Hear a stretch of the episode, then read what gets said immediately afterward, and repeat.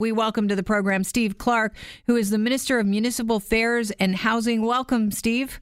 Uh, thanks for having me on the uh, program. I really appreciate it. Well, you know, all right. Well, I'm happy because I was thinking, geez, I would like to be, if I was a minister today, I would like to be any minister but you because today uh, Premier Doug Ford was meeting with the Association of Municipalities of Ontario, all the mayors in Ottawa, and um, we're hearing that he announced that cuts were coming to public health and childcare programs. So, what was that meeting about?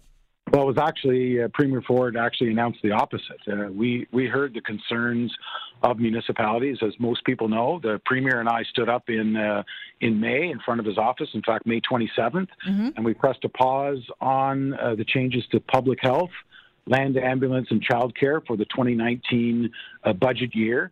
Um, what he announced today was the fact that uh, we're going to be providing further funding. Uh, you know, for example, with land ambulance, municipalities are going to actually receive uh, 4% more uh, for land ambulance this year, and they're going to see an increase in 2020. And in regard to uh, public health, Minister Elliott is literally on the stage now explaining uh, that the municipal cost share this year will be 70 30 uh, that no municipality will uh, receive the 10% less than any more than 10% less than last year.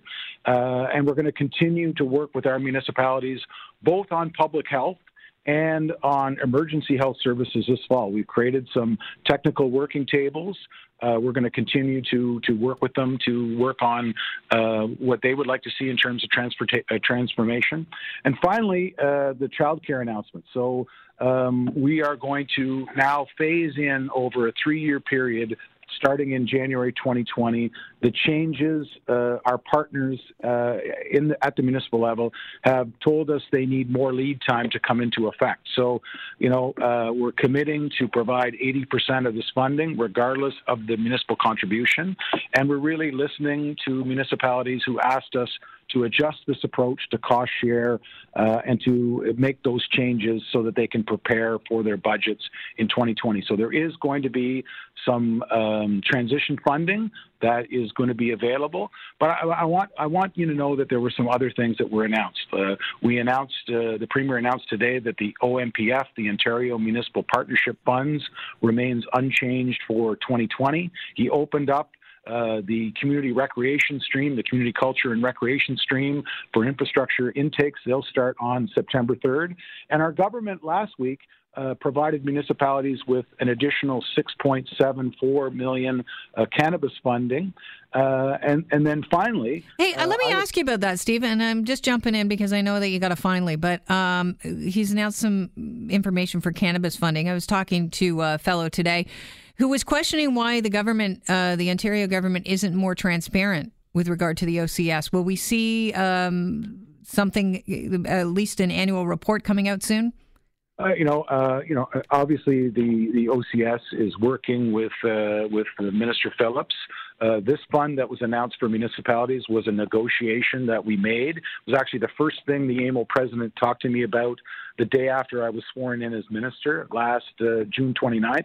We made a commitment to provide $40 million to municipalities as part of the cannabis uh, transition, uh, and this was the last 6.74 million that municipalities were owed. I, I do want to say, in addition to that mm-hmm. announcement, last week I was part of an announcement with Minister Yurek where we decided uh, to move forward with our transition in the Ontario Blue Box program to a, a producer pay model that could save municipalities 124 million dollars. Okay, so why would they? Uh, you know, I, I, guess I'm trying to disseminate all the information you gave me because you gave me a lot of information, and it wasn't just for me; it's for everybody listening. Um, but uh, when asked if there were any cuts today, you're like, no, there weren't. There weren't any cuts. Why is Joe Cressy then chair of Toronto Board of Health? Um, releasing a statement. He said Premier Ford's announcement of new cuts to public health is nothing short of an attack on Ontarians. Make no mistake, these cuts will hurt people. They are short sighted and they are wrong. Does Joe Cressy d- just have, is he misinformed? He is misinformed. Uh, he didn't hear the speech. Uh, he's not here at AMO. Uh, he hasn't engaged my ministry. He hasn't engaged the, the Ministry of Health. Uh, this was a good news announcement that municipalities said they needed more time, and our government listened. We've been working with municipalities uh, since uh, Premier Ford pressed the pause button with me uh, on May 27th. We indicated that uh, that uh, there were not going to be any cuts in 2019. This is just fear mongering. The announcement today, actually, on the land ambulance side, increased funding by four percent this year, and was an increase last year or for next year. Uh, again, uh, I, I, can't get over how so many councillors who don't, who aren't informed and don't want to engage in our government, they just want to deal with fear mongering. Uh, you know, I, am I'm, I'm tired of it. Today was a good news announcement for us. Okay, well let me let me ask you this, Steve. Forward. Sorry, just because I don't have a ton of time, so I just want to make sure we're we're right on this. So Joe Cressy says the province of Ontario funds 100% of the costs of some public health programs right now. Um, and um, we're hearing that municipalities will have to cover 30% of the cost of their public health programs. Is that correct? Some some right now are covering 30%. So those that are covering 30% today will not see any decrease in funding. If the cost share is different than that, as Minister Elliott was saying as I was uh, leaving the hall to do this interview, no municipality will see no more than a 10% impact in the 2020 budget. They will receive no impact in the 2019 budget. But isn't that a, if it's 10%, isn't that still a cut?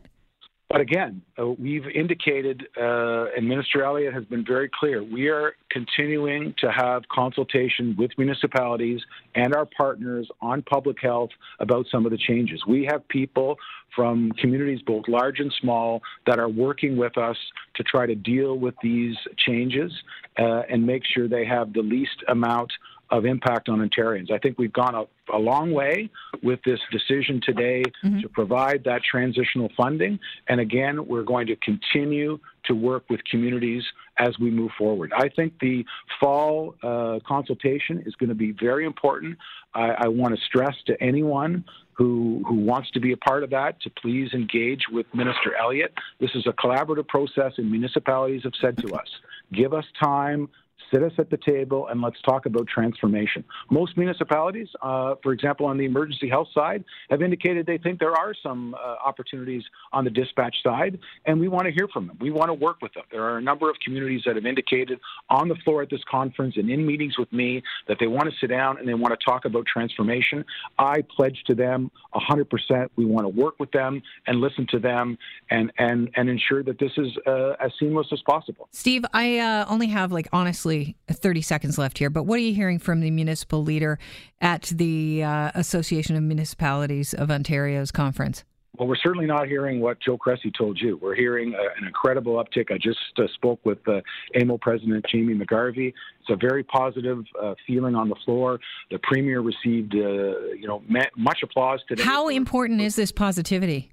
To his because well, you know, his ratings are pretty low popularity wise. It just recognizes that uh, the premier served at the municipal level. He gets it. It was obvious to delegates today that he understands the the fiscal challenges, and uh, he received a, a very positive uh, re- uh, reception by delegates. Our, our, government members have received a very positive reception. There's such a great political will on the floor today to work with our government, and I want to pledge to them we're going to continue to do that. All right, Steve, I appreciate your time. I got to run, but thanks so much for joining us. No problem. Cheers.